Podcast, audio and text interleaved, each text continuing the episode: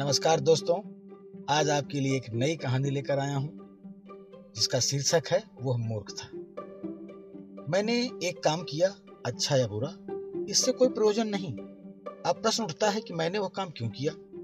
अपने उस कर्म का उत्तरदायित्व स्वयं मैं हूँ, सब लोग ये कहेंगे, और साधारण तर्क से यह कहना गलत भी नहीं है। पर ऐसी परिस्थितियाँ आ सकती हैं, जबकि यह काम करने के लिए मैं प्रेरित या विवश भी किया जाता हूँ।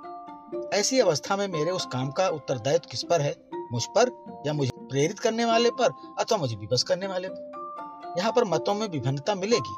कुछ कहेंगे कि उत्तरदायित्व मुझ पर है और कुछ कहेंगे उत्तरदायित्व प्रेरित या विवश करने वाले पर है। एक और मत है।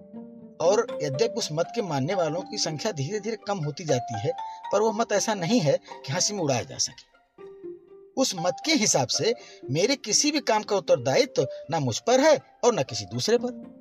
मेरे प्रत्येक साधारण अथवा असाधारण कार्य का उत्तरदायित्व उस पर है, जिस पर कर्म करने वाले को रचने का उत्तरदायित्व। इस मत वाले को अंग्रेज़ी में फिटलिस्ट कहते हैं और हिंदी में भाग्यवादी कहते हैं। यहाँ पर यह कह देना अनुचित न होगा कि यदि मैं भाग्यवादी बन सकूँ तो नारायण की आत्महत्या से मेरे हृदय में जो द्वंद मचा हुआ है, वो शांत हो जाए।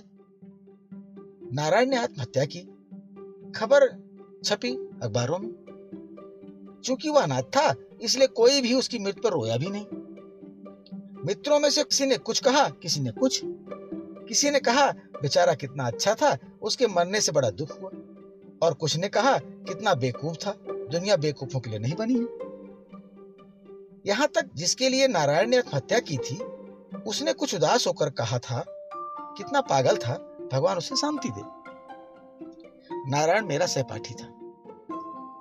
हम लोग इतना जानते थे कि वो अनाथ है, निर्धन है। कक्षा में काफ़ी तेज भी था। ट्यूशन करके अपना निर्वाह करता था। वह एक लक्ष्यहीन नवयुवक था, भावुक और हठी भी। वह दिन नारायण के लिए बड़ा अशुभ था, जिस दिन नारायण की रत्ना से मित्रता हुई। वो एक संपन्न परिवार की कन्या थी। हमारे ही कक्षा में पढ़ती थी। जब मुझसे उसने इसकी खुशी ज़ाहिर की थी तो मैंने उसे समझाया था और कहा था कि, नारायण, जानते हो तुम कहा जा रहे हो? उसने मेरी ओर कुछ देर ध्यान से देखकर कहा हाँ प्रकाश, तुम्हारा मतलब विनाश से है ना? उसी ओर तो जा रहा हूँ। प्रेम विनाश का ही तो दूसरा रूप है। उसकी मित्रता प्रेम में परिणत हो गई, वो रत्ना का दीवाना सा हो गया। महीनों एक समय खाना खाता और जो रुपए बचाता, उसे वह अपनी उस प्रेमिका पर कुर्बान कर देता। यही उसकी नियत सी बन गई थी। जिस बात का मुझे भय था, वो अंत में हो ही गया। उस दिन संध्या के समय नारायण जब लौटा, उसके पैर लड़खड़ा रहे थे। आँखें पथराई हुई सी थी और मैंने उससे कारण पूछा। एक रुखी मुस्कुराहट के साथ उसने कहा, प्रकाश, सब समाप्त हो गया। ये कैसे? मैंने पूछा। ये इस तरह की उसकी शादी मुझसे नहीं हो सकती। मैंने कहा तुम रत्ना के लिए नहीं बने हो, और रत्ना तुम्हारे लिए भी नहीं बनी है। तुम्हारा सारा भ्रम दूर हो गया, और तुम अब अपने को संभाल सकते हो, सब ठीक ही हुआ। और सब ठीक हो भी जाएगा। कुछ ना बोला। इसके बाद उसकी आवाज़ में तूफ़ान फट पड़ा। ठीक ही हुआ, प्रकाश। जो कुछ होता है वो ठीक ही होता है। रत्ना मेरे वास्ते नहीं, मैं उसके वास्ते नहीं। और प्रकाश तुम तो जानते ही हो कि मेरी दुनिया कितनी सकरी है, कितनी सीमित है। मेरी दुनिया रत्ना है। समझे? इसके ये अर्थ होते हैं कि दुनिया मेरे वास्ते नहीं है और मैं दुनिया के वास्ते नहीं हूँ। मैंने उसकी पीठ पर हाथ रखते हुए कहा, जाओ, सो जाकर पागलपन की बात मत करो। धीरे धीरे दुख दूर हो जाएगा और तुम स्वयं अपने को समझने लगोगे और खुद को संभालो भी नारायण ने कुछ नहीं कहा। वो सीधे अपने कमरे में चला गया और सुबह मालूम हुआ कि रात में उसने आत्महत्या कर ली। सुख आते हैं और चले जाते हैं। दुख आते हैं और चले जाते हैं। बच्चे पैदा होते हैं और बूढ़े मरते हैं। मित्रता बनती है और टूटती है। ये सब एक विचित्र क्रम है, पर बहुत कुछ मनुष्य की प्रकृति पर भी निर्भर करता है। भावना यदि जन्म लेती है तो मरती भी है और हर भावना का जीवन मनुष्य की प्रकृति से संबद्ध है।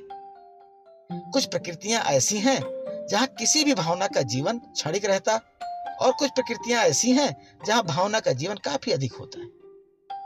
कभी कभी मनुष्य के जीवन से भी अधिक।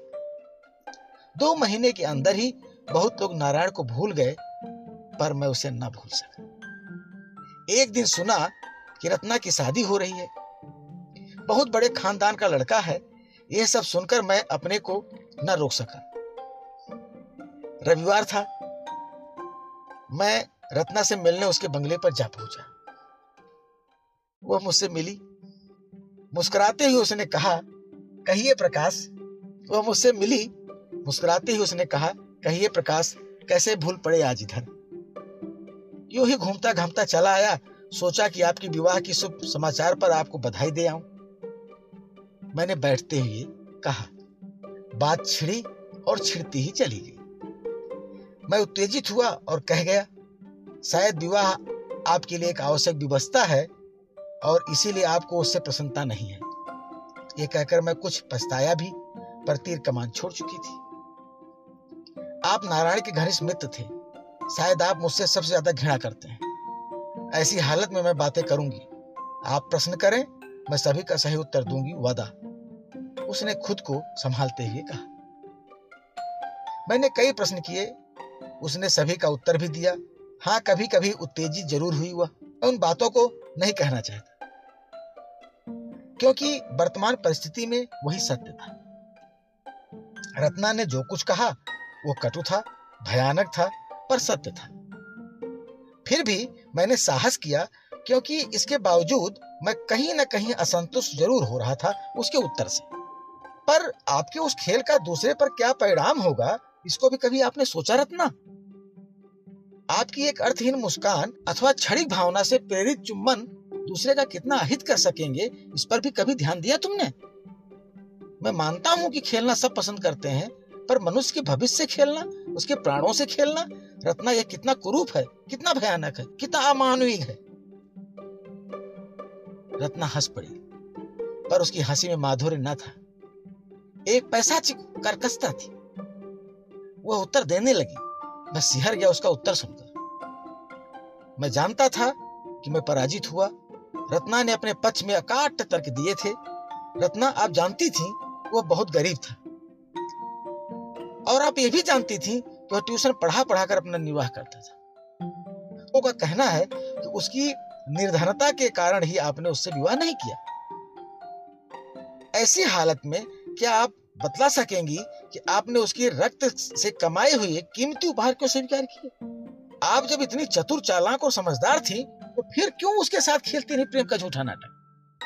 रत्ना का मुख एक क्षण के लिए पीला पड़ा और फिर लाल हो गया। वो उठ खड़ी हुई।